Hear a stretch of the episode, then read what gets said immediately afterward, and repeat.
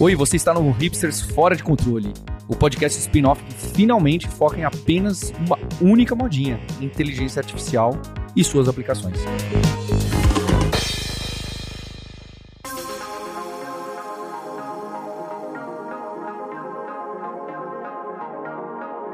Olá, hipsters! Bem-vindas, bem-vindos a mais um episódio do spin-off do seu podcast favorito. Esse é o Hipsters Fora de Controle, em que semanalmente a gente discute as notícias, as ferramentas, as novidades que pintaram e que vão seguir pintando aí no mundo da IA e traz entrevistas também com as pessoas que estão ou atuando ou mudando esse mercado. Quem fala aqui é o Marcos Mendes e está aqui hoje o Fabrício Carraro, viajante poliglota, host do podcast Deve Sem Fronteiras e autor de IA, além de Program Manager. Tá difícil de falar tudo de Program Manager da Alura. Bem-vindo, Fabrício.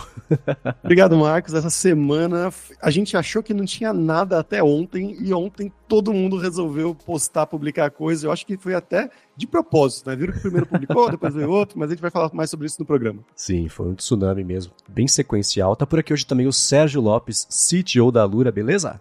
E aí, gente? Achei que você ia falar que era de propósito, assim, pra dar pauta pro episódio de hoje. Ah, também achei. E aqui de volta ao podcast, o Felipe Lawar, que é engenheiro de Machine Learning e também host do podcast Vida com IA, beleza? Beleza, Marcos. Ou para te falar sinceramente, tá difícil de ver tudo que a galera tá postando, porque tá muita coisa por dia.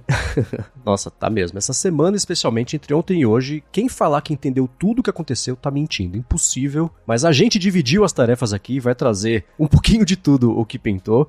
E uma notícia que chamou bastante a minha atenção, eu sei que ela corre o risco de esbarrar em posicionamentos que não são o objetivo aqui dessa discussão, é o seguinte, é um fato que aconteceu uma campanha dos Estados Unidos consultou as famílias de pessoas que perderam filhos e filhas, crianças, por conta de violência com armas em escolas e coisas assim, que a gente sabe que é um problema, é uma questão dos Estados Unidos, e reconstruíram usando o Eleven Labs, que é a ferramenta que a gente usa e vai seguir usando aqui muito em breve também, para fazer traduções aqui para o Hipsters Fora de Controle, para recriar, com autorização das famílias, as vozes dos filhos e essas vozes fazerem ligações telefônicas para os congressistas nos Estados Unidos, clamando, pedindo por reformas de toda a, a, situação lá de armas e etc. Então, tem lá o Joaquim, que era um jovem de 17 anos, tem outro que tinha 10, outro que tinha 15, e fala, ah, escuta, meu nome era tal, eu se estivesse aqui, dizer, é uma coisa extremamente feita, claro, para chocar e para impressionar, para incomodar, né? Saiu no Wall Street Journal um vídeo falando sobre isso, a Jonas Turner comentando, entrevistando uma família e o pai de uma das vítimas falou assim: "Ah, puxa, se Assim, se isso causa desconforto, bem-vindos, é, esse é o problema, né? Então eles colocaram isso e eu pensei em trazer esse assunto em contraponto, por exemplo, à situação deles Regina, que claro, é um outro contexto completamente diferente, mas que a gente discutiu aqui também da família autorizando o uso da imagem dela para um fim publicitário. E, não sei, a minha reação instintiva, não quero passar nenhuma mensagem aqui, nada disso, mas minha reação instintiva foi: o Delis Regina eu não gostei, eu rejeitei. Essa campanha, eu achei ela conceitualmente, apesar de extremamente incômoda, interessante. Eu, eu achei interessante, interessante o seu adjetivo, Marcos, porque é realmente muito difícil comentar, né? E tem, a gente não quer entrar em política, não é a ideia do podcast, mas mostra realmente um, um dos novos usos que a gente vai ver de agora em diante. A gente já mencionou em podcasts passados também sobre essa questão de trazer entes queridos mortos, né, de volta, seja simplesmente a voz, mas também fazer um avatar, talvez a pessoa. Até o Black Mirror já falou sobre isso no passado, mas isso aqui seria até para uma campanha política, né, que, enfim, das várias questões lá dos Estados Unidos, mostrando mais usos da IA aí. É, é isso. É o que a gente falava no começo que ia ter de impactos, ia fazer as pessoas repensarem alguns tipos de o que é apropriado ou não você usar. A gente vai falar até sobre regulação também, sobre isso no futuro, porque isso esbarra também, né? Mas, no fim das contas, é, nesse caso, é uma campanha. Cada vez que alguém entra no site, clica lá no botãozinho, liga para algum dos congressistas com uma dessas mensagens e eu acho que não é a última vez que a gente vai ver esse tipo de campanha e ou de IA, na verdade, sendo usado para esses fins. Quem quiser se aprofundar a respeito desse tema, vai ter link na descrição. Agora, uma outra notícia que chamou a atenção aqui, que eu achei bem interessante, e mal sabia a gente o tsunami que viria depois aí, né, com um monte de anúncios a respeito de vídeo, foi que o Facebook anunciou um método que eu achei bem interessante, que ensina as máquinas a entenderem e modelarem, principalmente, o mundo físico por meio de vídeo que elas, vou colocar entre aspas, assistem. Então você alimenta ali aquele modelo com diversos vídeos e com isso ele vai modelando aí o mundo real é Vi, como é que é o nome da, da, da do modelo, Fabrício? Vidipa, Vegepa, seja lá como você quiser falar. é interessante, né? Sim, é, esse daqui também, a gente não pode falar muito sobre isso, porque por enquanto é só um paper, né? Eles estão é, meio que anunciando que isso aqui existe, que eles estão é, querem treinar esses modelos para serem capazes de entender, de predizer coisas que estão acontecendo num vídeo, mesmo o modelo tendo uma informação limitada, o que conversa com tudo isso que a gente vem falando de multimodalidade, enfim, né? Mas veremos no futuro, né? Como que isso vai? Ele tem performado, segundo esse paper, melhor do que os anteriores, obviamente, senão eles não teriam publicado, não teriam feito essa, esse anúncio todo. O Ian LeCun veio falar em público, né? Que isso é uma das coisas que ele vem trabalhando nos últimos meses ativamente e, novamente, né? Sempre com a mensagem open source dele também, de a Meta AI que eles querem ser o diferencial, mas veremos, veremos nas próximas semanas, próximos meses, como que isso vai ser aplicado realmente para próximos modelos, talvez para os próximos modelos Lima 3, Lima 4, né, uma multimodalidade ali. Não, e essa pesquisa faz muito sentido ser feita pela Meta, porque tem uma, uma conversa do Lecan junto com o Lex Friedman, no podcast do Lex Friedman, quando ele foi lá, que ele explica como que uma pessoa aprende a dirigir né, como, e nessa ideia de como treinar modelo. Eu acho que esse modelo que o Facebook, que a Meta postou, ele é, ele é mais um pré-treinamento para você usar esse modelo de base para outras coisas. Qual que é a ideia que o Lecan discute lá no, no podcast do Friedman? Ele fala que quando a gente vai aprender a dirigir, a gente não aprende a dirigir sentando no carro e começando lá. A gente aprende a dirigir passando uma vida inteira vendo como que funciona o sistema de trânsito, vendo nossos pais dirigindo e tudo mais. Então a maior parte da informação que a gente aprende na hora da direção é para dirigir não é na hora das aulas de direção, mas sim durante a nossa vida. Todo o conhecimento de mundo que a gente tem. E a ideia é que depois, quando você começa a dirigir em si, é só um pequeno fine-tuning do nosso modelo, que é o nosso cérebro, para conseguir fazer essa tarefa específica que a gente já sabe mais ou menos como funciona. Então, a ideia um pouco desse, desse algoritmo é o modelo conseguir entender o modelo de mundo, né, que é a parte de self-supervised learning, tipo, entender o mundo por si só e incluir vídeo nesse aprendizado do mundo. E a partir do momento que esse modelo já consegue o mundo, você consegue muito mais facilmente fine-tunar ele para fazer uma tarefa específica. E aí, tipo, a gente vai cada vez, entre muitas aspas, chegando mais perto da AGI, né? Pelo menos essa é a ideia que ele já falou tem mais de um ano no podcast. E agora saiu o paper, aparentemente. É, eu acho bem legal essa provocação. Cara, dá até para voltar em, em outros pontos, né? Sobre se a gente realmente quer uma AGI a gente quer uma inteligência superior, talvez trabalhar só com texto, né? Está bem claro que, que, é limitante, né? E aí essa provocação do vídeo é uma, mas você imagina, né, o Lecun fala muito disso, né? De que tudo, quando você pensa no humano, todos os, os órgãos sensoriais, né? Então gente está falando agora de visão e de texto especificamente, mas mas imagina tudo: é, é, é som, é tato, é, é espacial, to, todos os sentidos é que fazem o treino do humano, né? Então eu, eu, eu, gosto dessa visão porque acho que ela dá um unlock em alguma coisa de que a gente pode pensar numa IA sendo treinada por sinais é, muito além do que a gente está pensando hoje, né? De LLM, aí multimodal, aí. Né? Acho que são passos mas você imagina num futuro isso sendo treinado. Agora eu vou viajar também, talvez o Lecom me mande um. É, fala que eu sou doido, né? Mas imagina você realmente treinar num eletroencefalograma, lá, sabe como é que fala isso, da cabeça de um ser humano, sabe? Você começa a, a, a, treinar em sinais de como o cérebro humano funciona, se isso for algo útil, tá? Às vezes nem é útil.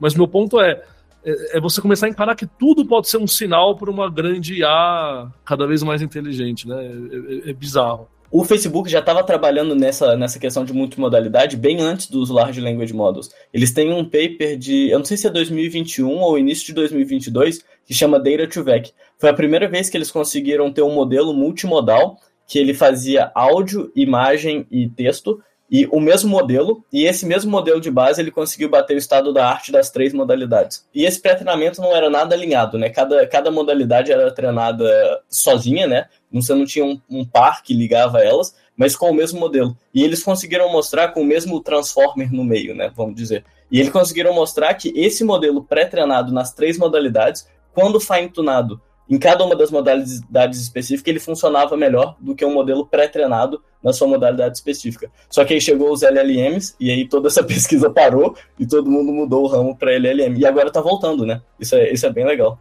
Bom, o paper, quem quiser se aprofundar, vai estar na descrição aqui do episódio. Também divide, também impressionante. Né? A gente algumas semanas falou sobre o Lumiere, que tinha sido aquele modelo que o Google tinha anunciado de você fazer texto para vídeo, foto para vídeo, tem também de recorte, expansão de cenário, animação de pedaços específicos, estilização, chamou muito a atenção do mercado. Para quem não tenha visto, vou deixar na descrição aqui mais uma vez.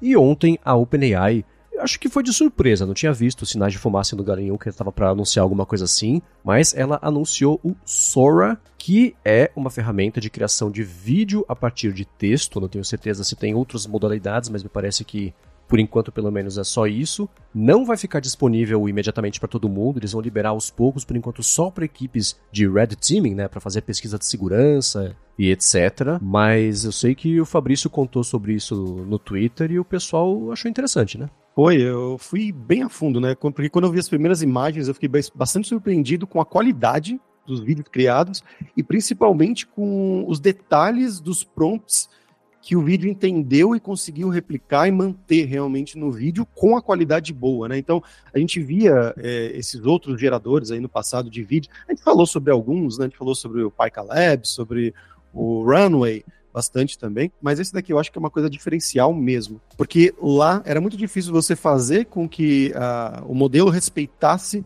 os detalhes de um prompt muito longo. Ou mesmo de um prompt mais curto, quando você colocava três itens, ele já começava a se perder ali, por exemplo. Que é uma coisa que a gente via, por exemplo, na, nos criadores, nos geradores de imagens da geração anterior, né? O Midjourney V5, o DALI 2, que já está muito melhor agora no Midjourney V6 e no DALI 3.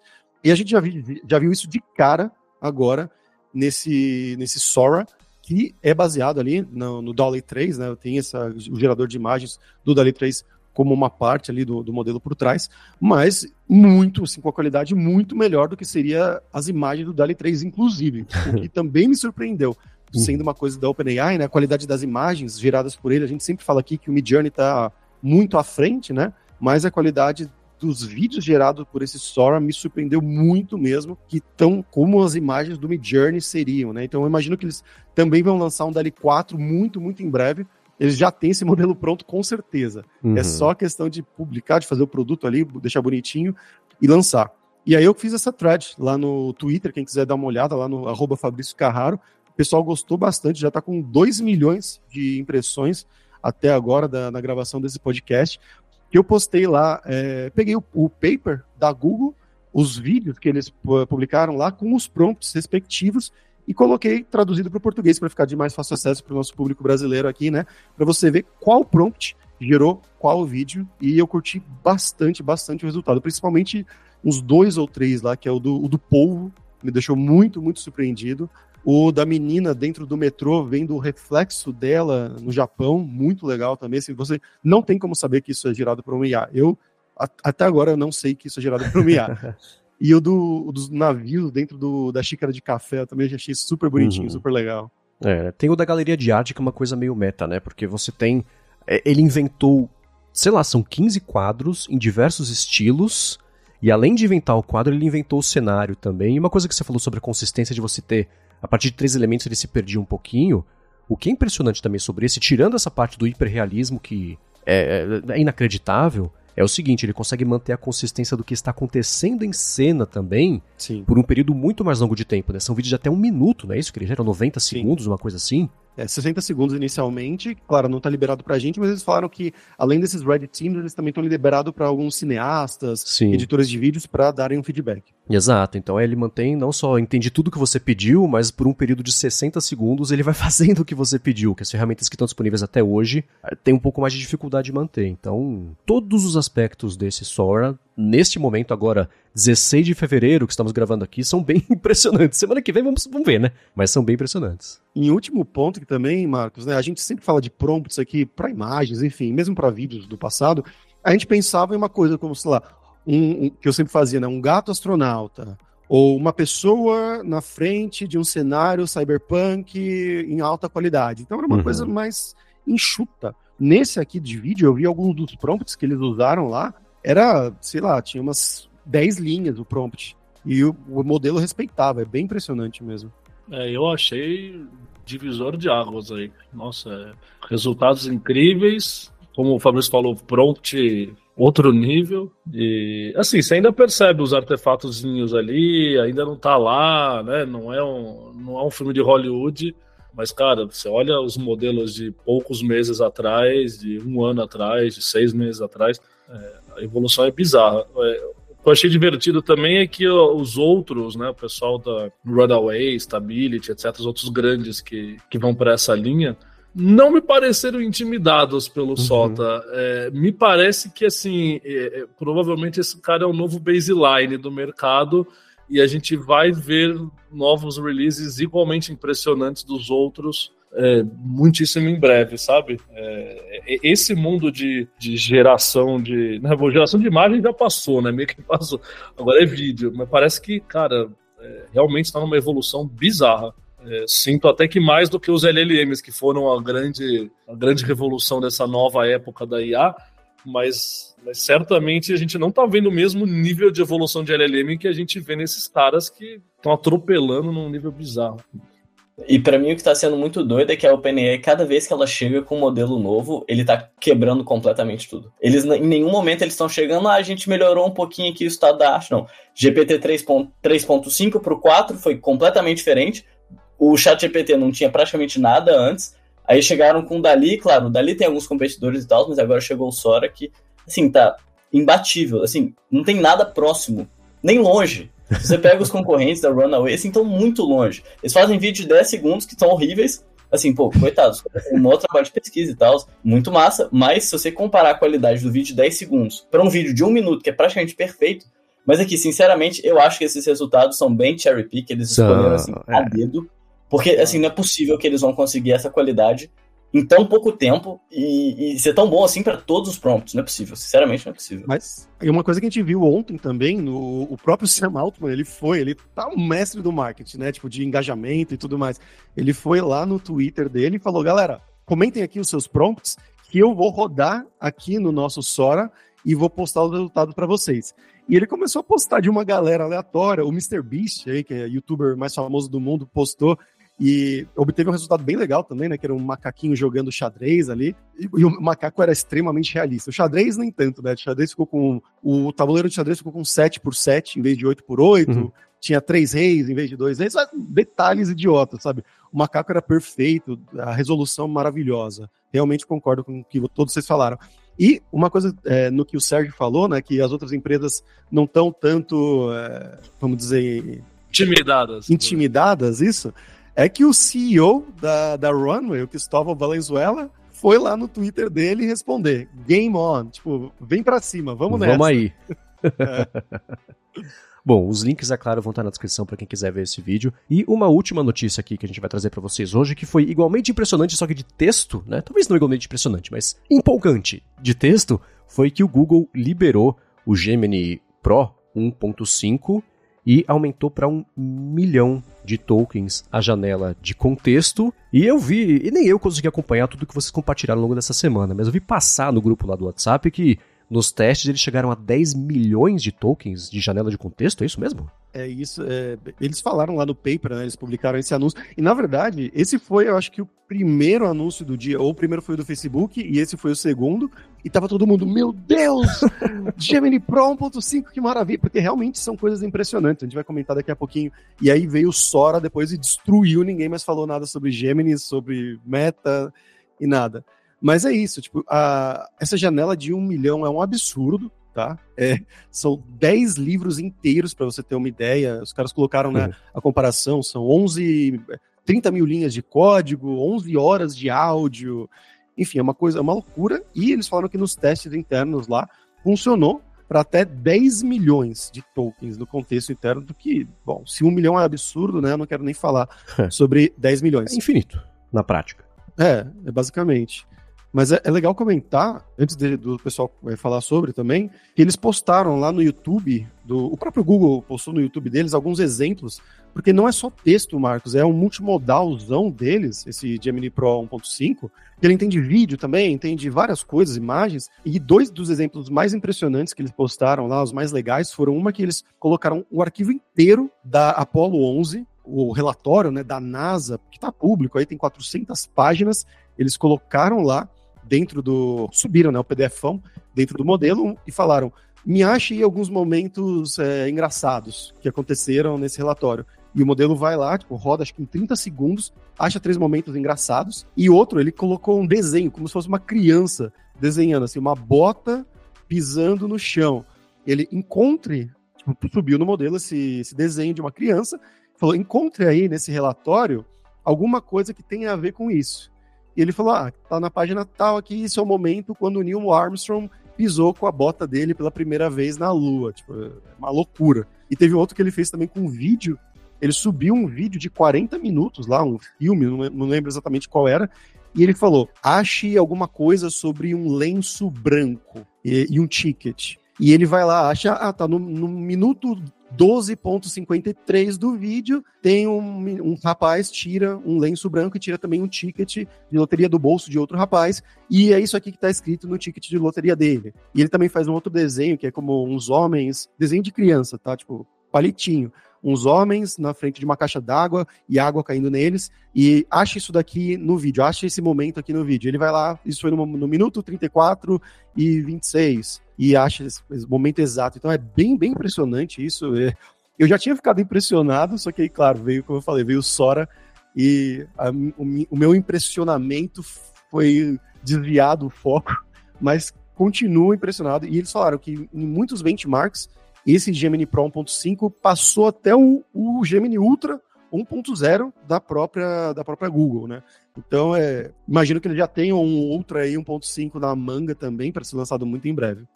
Mas o que é triste disso tudo é que a gente não tem a menor ideia do que, que tá acontecendo por trás, né? Tipo, não tem mais paper, não tem mais nada, eles só soltam o modelo.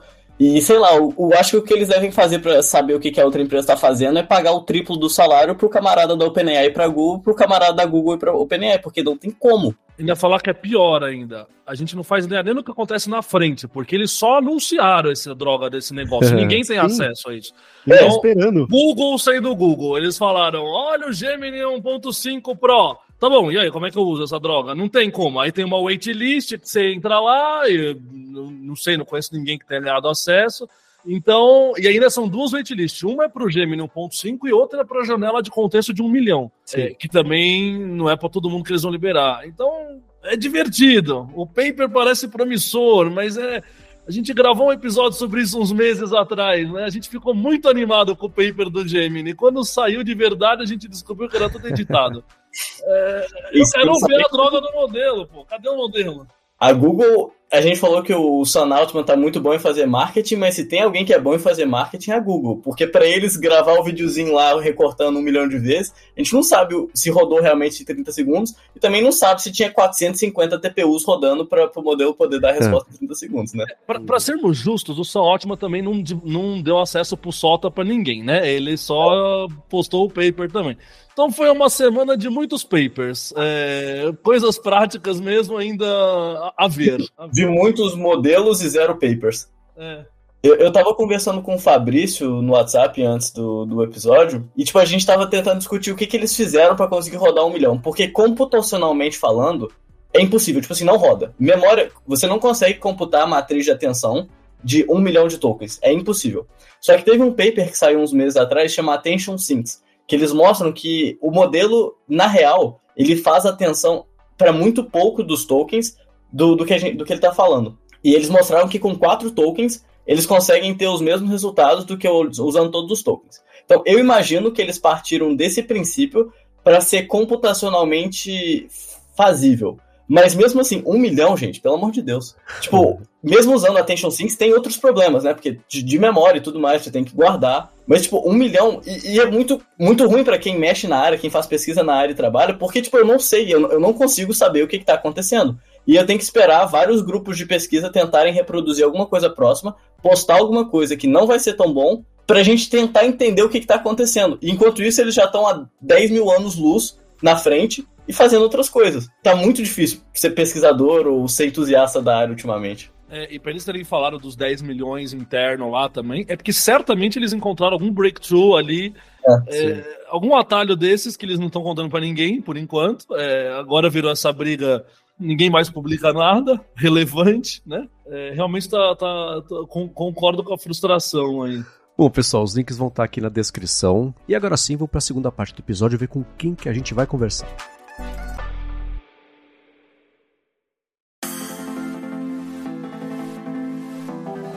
Bom, para a segunda parte aqui do episódio de hoje, a gente recebe de volta para contribuir com o papo o Christian Velasco, que é líder da operação da Lura na América Latina. Beleza, Christian?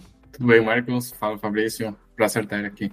Boa, e o convidado aqui do episódio de hoje é o Sandor Caetano, que é Chief Data Officer do PicPay e autor também do livro O Cientista e o Executivo. Sandor, bem-vindo ao Hipsters Fora de Controle.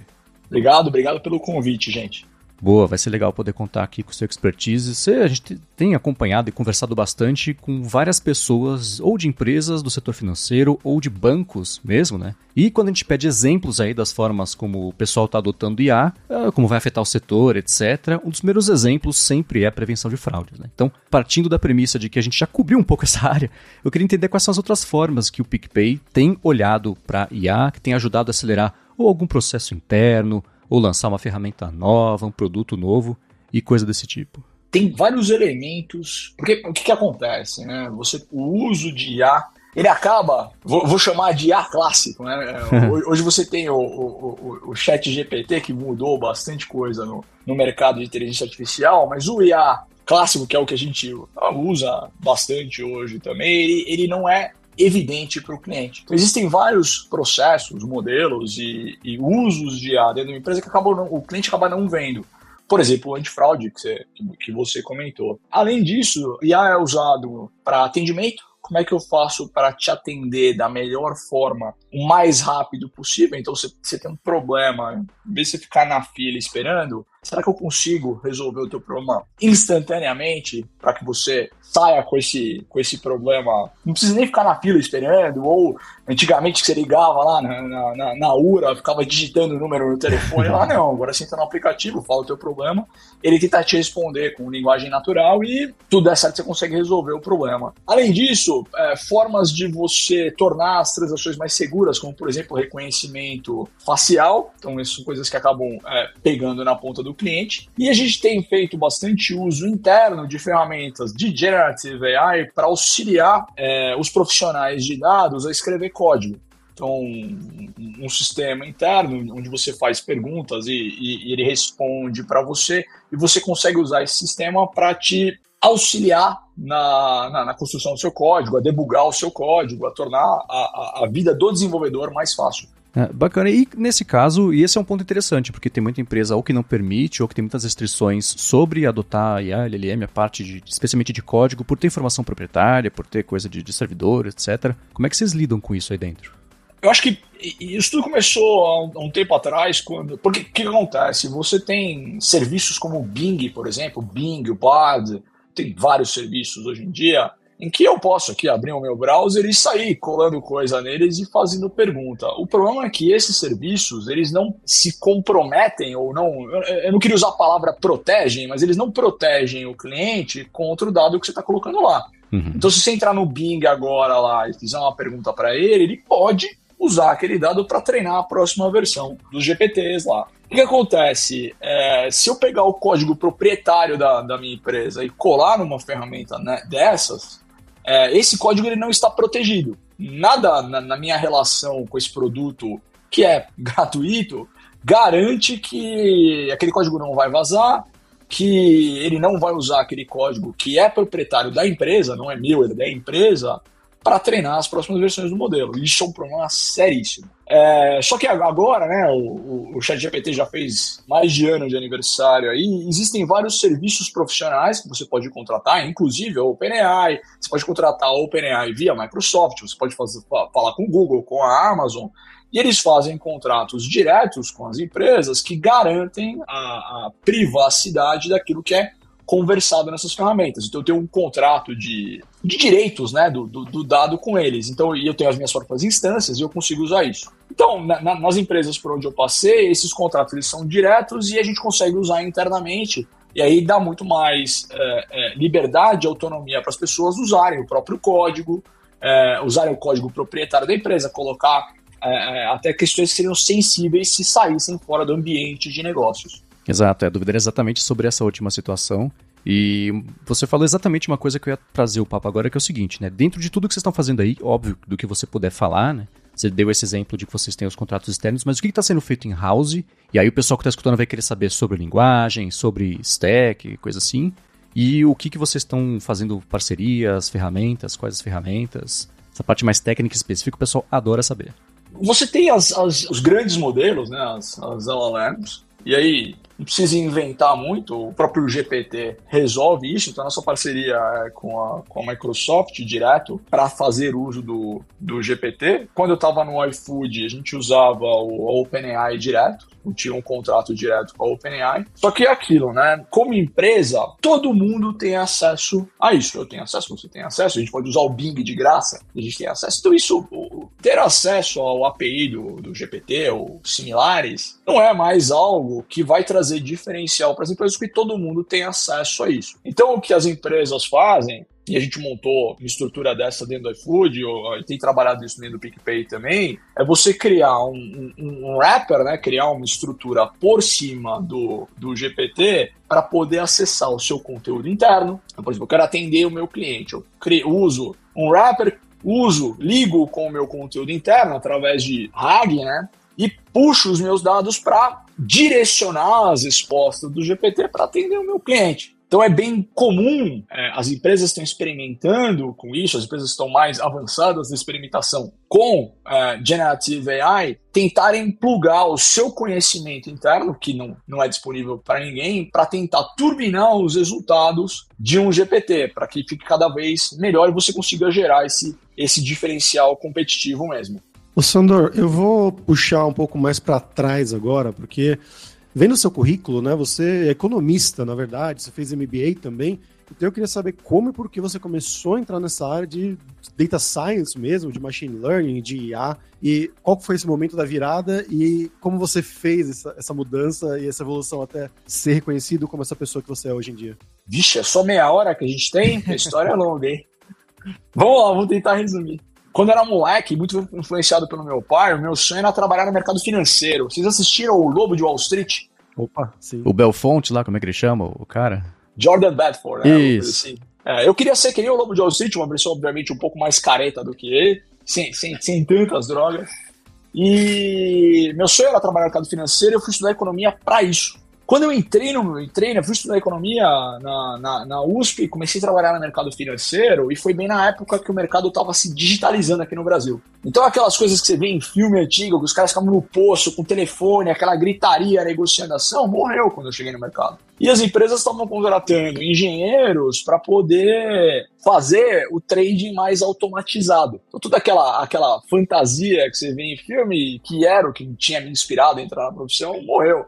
E eu tive que aprender a programar sozinho. Eu falo para todo mundo que eu, eu aprendi a programar na, nas ruas. E para poder entrar nesse mercado, para poder sobreviver nesse mercado, porque economia não é um curso, não sei nem se hoje tem, mas não tem uma, uma grade formal de programação. Então eu tive que sozinho correr atrás. Fiquei alguns anos fazendo estágio no mercado financeiro, mas aí não era o que eu queria, tudo errado e não era isso. E aí eu fui ser economista mesmo. Ah, vou trabalhar como economista de verdade entrei numa consultoria econômica chamada LCA Consultores, e eu era o único economista na época, lá, tô falando de 2006, tá?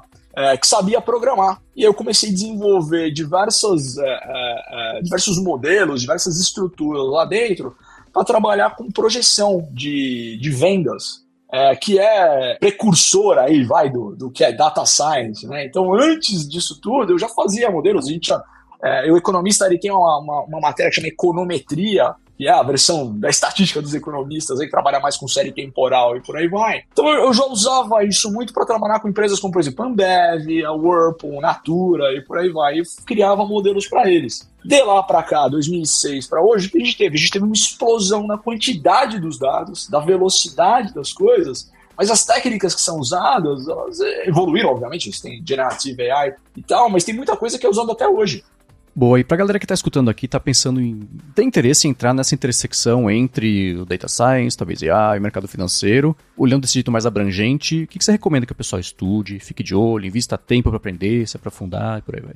Aprenda a, a, a, ser um bom engenheiro de software, ciência da computação, engenheiro de software. Aprenda a ser um programador muito, muito, muito sólido. Entenda como é que funciona a construção de produto, produto de tecnologia dentro de uma empresa. Como é que essa disciplina de produto funciona. É, o uso de inteligência artificial ao longo dos anos e eu vi toda essa transformação, ela passou por um pico onde você tinha que de fato sentar e construir muita coisa.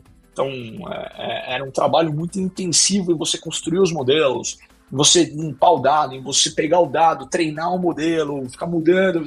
Isso tudo ao longo do tempo foram sendo criadas várias ferramentas, vários processos, várias tecnologias. Hoje tem gente vendendo soluções de tudo quanto é jeito para facilitar a vida do cientista de dados. Então, aquele trabalho que eu tinha, sei lá, 7, 8, 9 anos atrás de construir um modelo, hoje é meia dúzia de botões que eu aperto, eu consigo treinar um modelo, talvez, sei lá, talvez não tão bom quanto aquele que você teve aquele carinho de trabalhar com ele, mas em um décimo do tempo. Então eu acho que o uso de inteligência artificial hoje não é mais, não é para ser monopólio dos cientistas de dados, por exemplo, dos especialistas, não. Tem muita gente que pode pegar essas ferramentas e implementá-las e usá-las nos seus processos de trabalho, nos seus workflows do dia a dia, para melhorar os seus processos. Não precisa ser nada de outro mundo. É lógico, sempre vai ter alguma coisa um pouco mais especializada. Então, o trabalho do cientista mais especializado, a criar o, o, o unicórnio, precisa ter PHD, precisa saber um monte de coisa, ele está confinado a coisas mais específicas da empresa. Mas a parte genérica, que é 99% dos casos, hoje todo mundo deveria ter conhecimento, acesso e conseguir usar.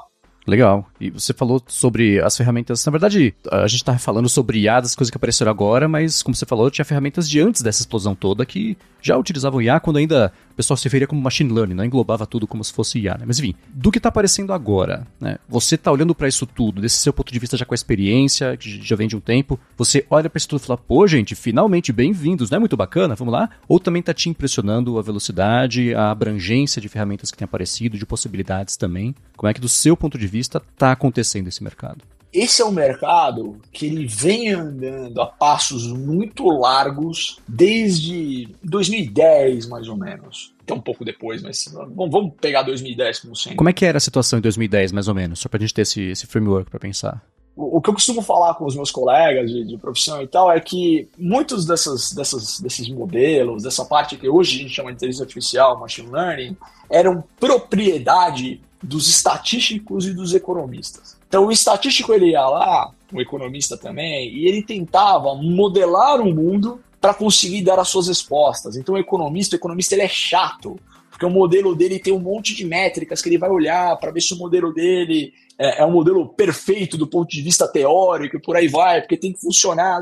E aí, lá para 2010, com a abundância de dados, né, então a quantidade de dados aumentando muito mais e o processamento dos dados ficando cada vez mais barato, começou a aparecer uma galera nova, que eram os cientistas da computação, os engenheiros. E eles começaram a olhar para essas técnicas que os economistas e, e estatísticos usavam e falaram: não, peraí, eu não preciso fazer um modelo tão bonitinho assim do ponto de vista teórico. Meu professor não precisa ficar orgulhoso do meu modelo.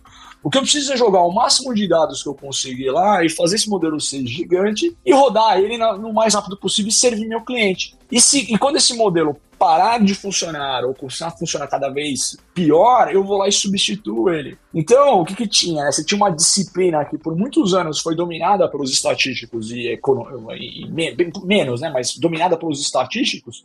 Quando os engenheiros chegaram, eles, eles trouxeram com eles uma abordagem muito mais pragmática põe esse troço para rodar aí e vamos ver o que dá. Enquanto isso, você teve uma melhora na, na, nas tecnologias, por exemplo, a introdução ou a disseminação do Deep Learning, que é uma técnica propensa ao uso de muitos dados, né?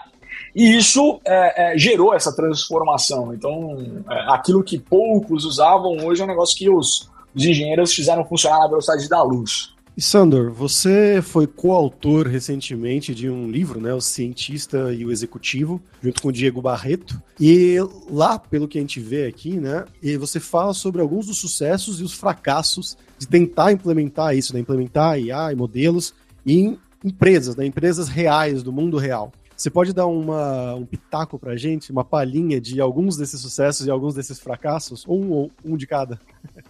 É, a ideia do livro, é, quando a gente escreveu ele, era nos comunicar com as lideranças do Brasil, é, para mostrar para eles que o uso de ar não é nenhuma mágica, não é um negócio de outro mundo nem nada, e que hoje, com toda a tecnologia disponível, é, é mais um problema de liderança. Como é que a liderança entende que mudou o jogo por conta da, da dessa disseminação do IA e muda internamente a forma como as decisões são tomadas. Eu vou dar um exemplo para vocês aqui. Eu estou conversando, para quem, quem tiver ouvindo, eu estou conversando com três pessoas na minha tela aqui. Levanta a mão quem nunca pediu comida com cupom aqui de vocês três. quem nunca pediu comida com cupom no iFood? Todo mundo aqui pediu comida com cupom no iFood, né? Então, o iFood no, nos últimos cinco anos deu cupom para o Brasil inteiro. Deu cupom de monte para todo mundo. E qual era o racional de você dar um cupom para as pessoas lá em 2019, por exemplo. O iFood dá cupom para as pessoas, para as pessoas entenderem, conhecerem o produto, comprarem o produto, ao mesmo tempo em que o produto cresce ganhando escala, do outro lado, eu, com o time de dados e área, o time de tecnologia, construir os ativos para que o iFood pudesse funcionar numa escala muito maior.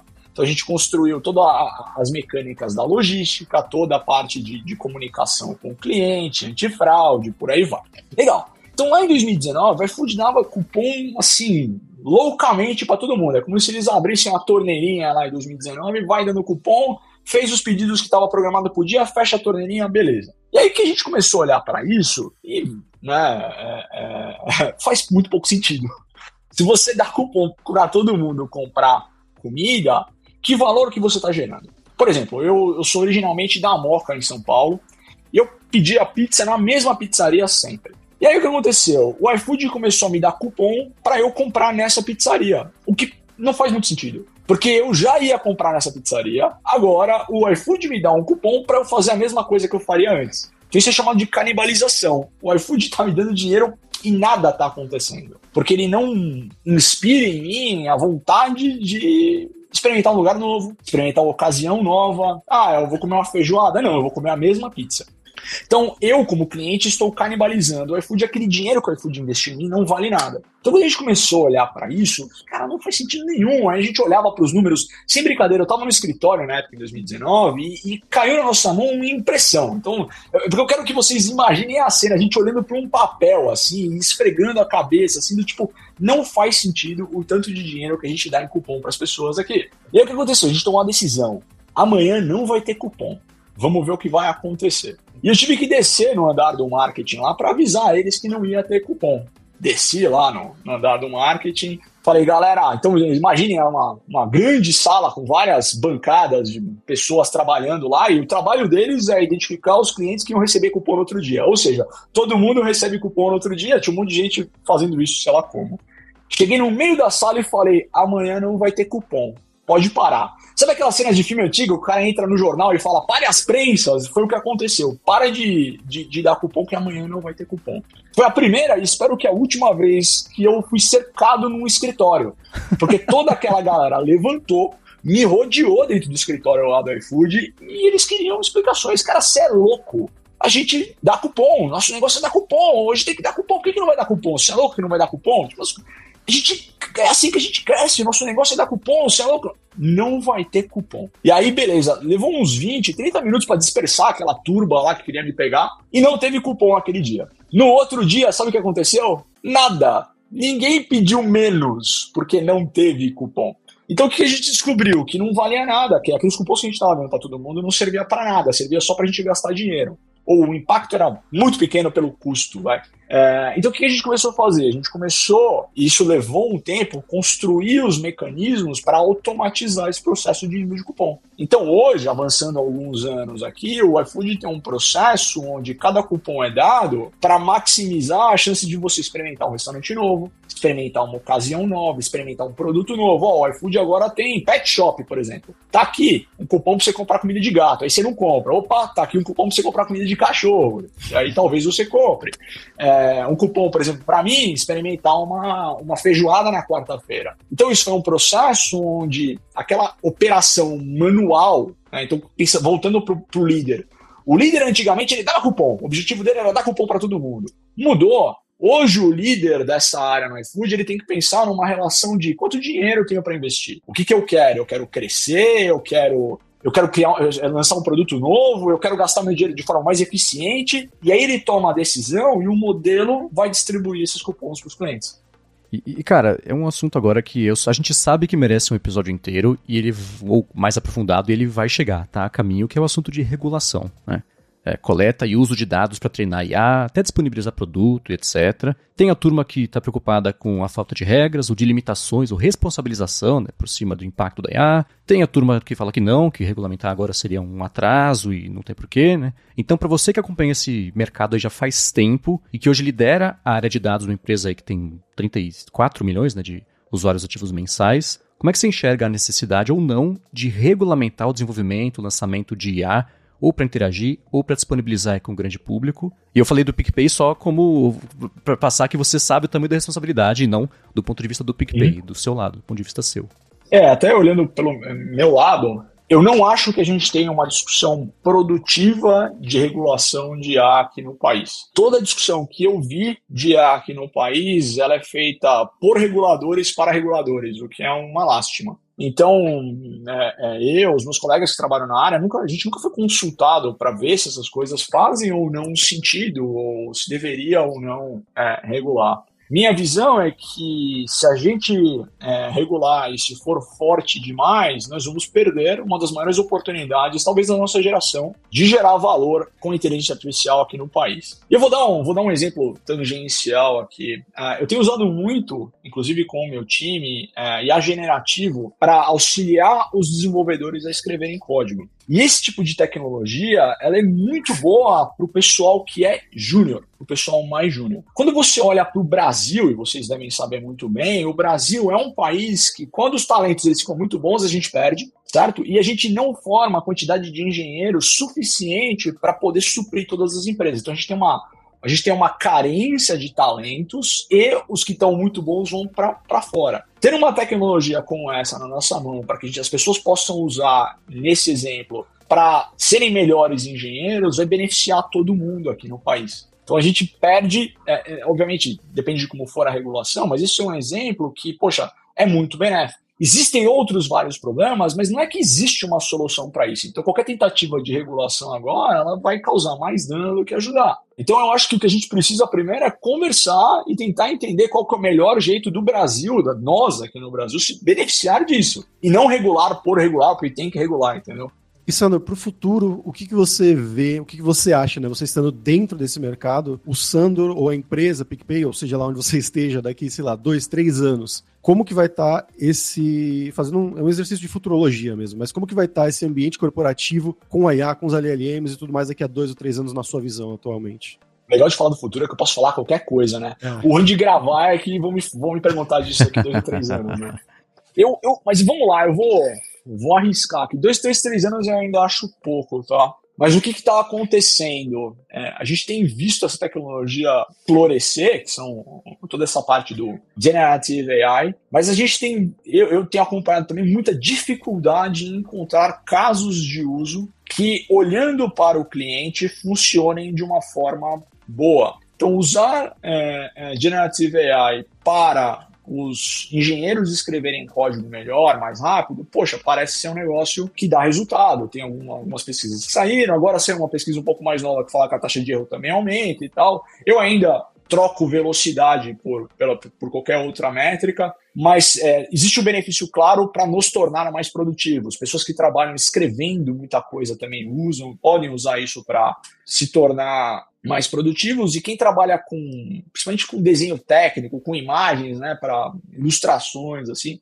tem. É, acho que esse é um mercado que já já virou de ponta cabeça nos últimos anos. Se a gente continuar essa tendência de que esses modelos vão ficar cada vez melhores, mas a gente não vai encontrar muitos casos de uso que sejam customer facing, que eles usem, sirvam mais para produtividade, pega a tendência que a gente viu no último ano e extrapola nos próximos dois, eu vejo organizações cada vez menores, eu vejo organizações cada vez mais eficientes. Pegar uma área de atendimento, por exemplo, as empresas têm áreas de atendimento, dependendo também da empresa, que são gigantescas. Mas na prática, é, é, esses modelos podem e vão automatizar muito do, do, atendimento. E esse atendimento geralmente ele acaba ficando melhor, porque ele consegue atender o teu cliente mais rápido. Tem áreas inteiras criando áreas que, de comunicação, por exemplo, né, que mandam comunicação para o cliente, vão ser vão, vão mudar completamente, porque você consegue automatizar muito dessa comunicação e testar com o seu cliente usando é, não só Generative AI, mas IA clássico para tentar otimizar a forma como você comunica com o seu cliente. Então eu vejo organizações mais eficientes Mas tem um problema, que é um pouco do que a gente narra no livro. As lideranças estão lá para não deixar isso acontecer. Porque não adianta nada você ter um time de engenheiros mais produtivo, que escreve código duas vezes mais rápido, você tem aquela reunião mensal de resultado que cobra a mesma coisa das pessoas.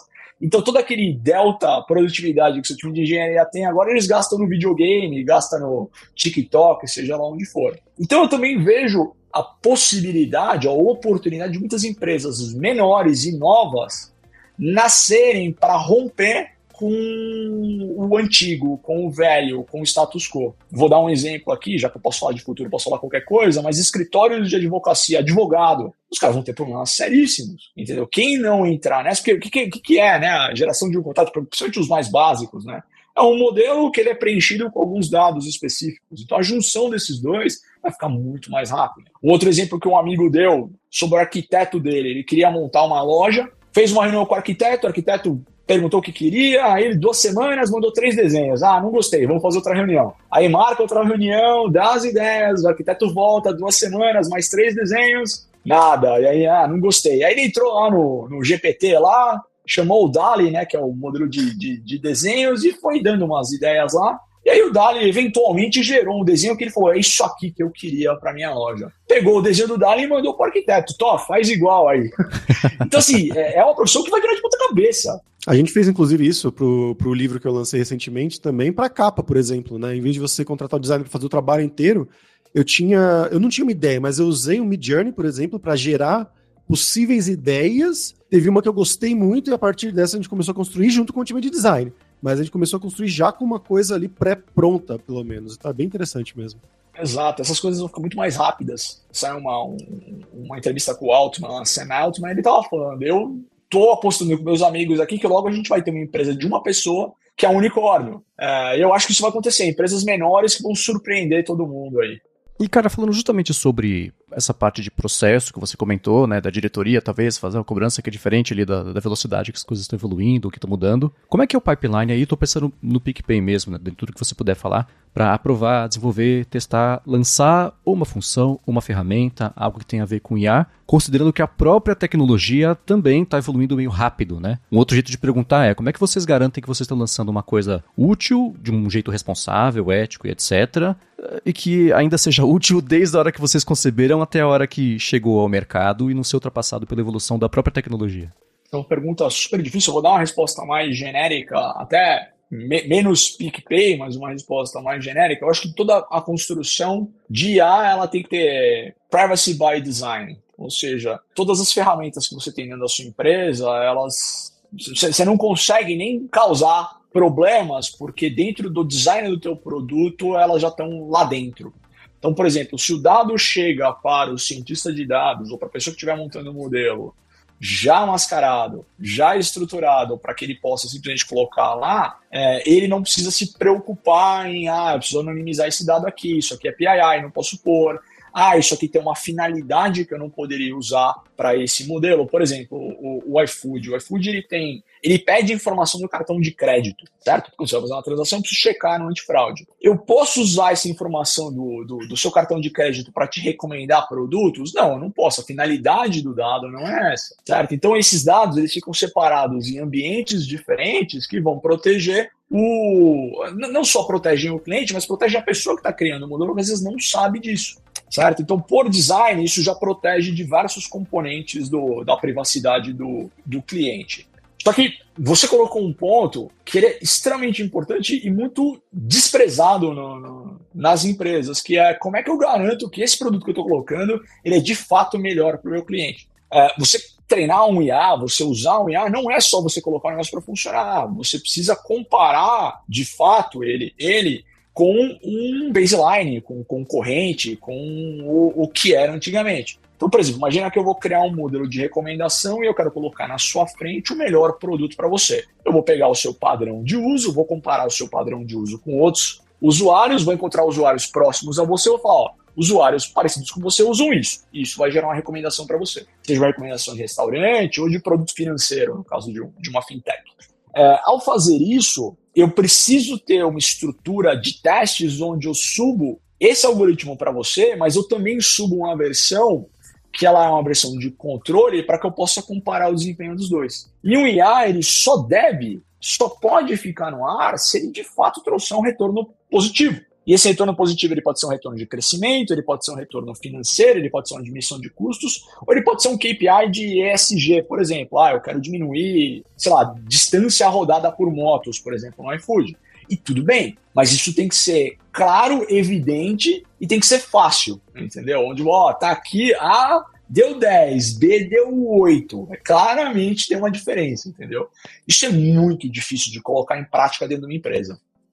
Sandor, é, bom, o livro aí está baseado na, na iFood, né, na sua experiência, os desafios que vocês tiveram na iFood.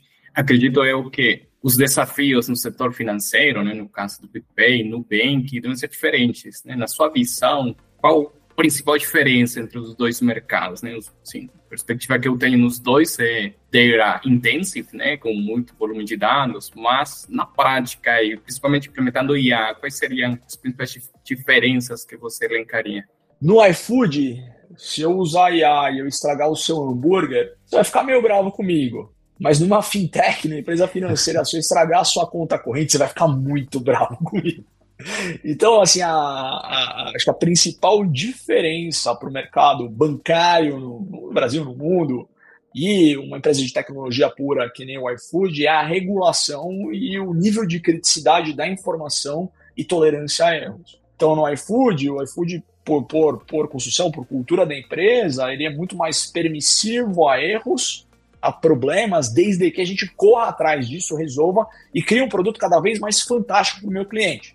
No caso das, das fintechs, do, dos bancos, dos grandes bancos e por aí vai, você não tem esse luxo. Você não pode cometer um erro e, ah, pô, é, aquele dinheiro que tá na minha conta não tá mais, ah, foi um erro aqui de banco. Isso, isso não pode acontecer.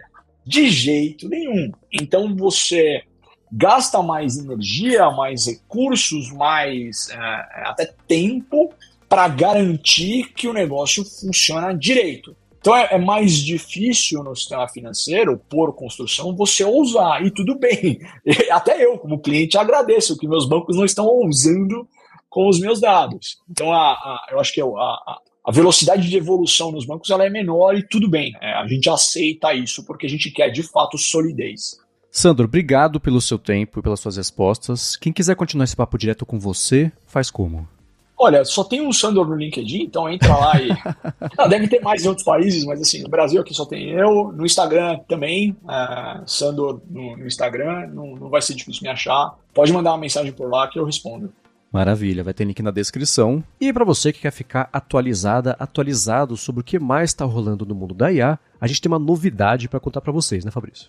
É isso aí, Marcos. A gente agora vai ter uma newsletter. A gente achou que estava fazendo falta uma newsletter realmente boa sobre IA, né? Sobre a inteligência artificial, todos esses modelos e ferramentas que vêm sendo saídas e as coisas que a gente comenta aqui no programa no Brasil, em português, né? Para o nosso público aqui, nosso público como você que escuta o Hipsters Fora de Controle. E por isso a gente decidiu lançar essa newsletter aqui da Alura, assinada por mim, Fabrício Carraro Sempre, toda semana, a gente vai ter sempre um episódio aqui. E na terça-feira da semana seguinte, você vai ter essa newsletter com todas essas novidades. Se você quiser ler, se você quiser compartilhar com um amigo, com uma amiga que se interesse por inteligência artificial. E uma coisa que a gente quer fazer para deixar vocês mais próximos da gente é que nessa newsletter a gente quer sempre usar os prompts de vocês. Então a gente tem um formulário que está sempre lá na descrição dos episódios do Hipsters Fora de Controle, para vocês darem sugestões comentários, né? Lá agora vocês também vão poder colocar os prompts e a gente sempre vai escolher um deles para ser enviado junto com a newsletter da semana seguinte. Então deixa lá, talvez o seu nome ou suas redes sociais e um prompt de algo que você queira ver, que a gente vai rodar e vai te acreditar lá na newsletter. E se você quiser mergulhar ainda mais profundamente no mundo da inteligência artificial, não faltam cursos e formações na Alura, independente da sua área, desde a parte de design, parte de negócios, parte de desenvolvimento, vai ter o curso, vai ter a formação para você. Você pode passar aqui na descrição do episódio e pegar o link direto para a Escola de Inteligência Artificial da Alura, ou você pode ir em alura.com.br e se informar também. Hipsters, obrigado pela audiência de vocês e na semana que vem tem mais. Hipsters, abraços, tchau.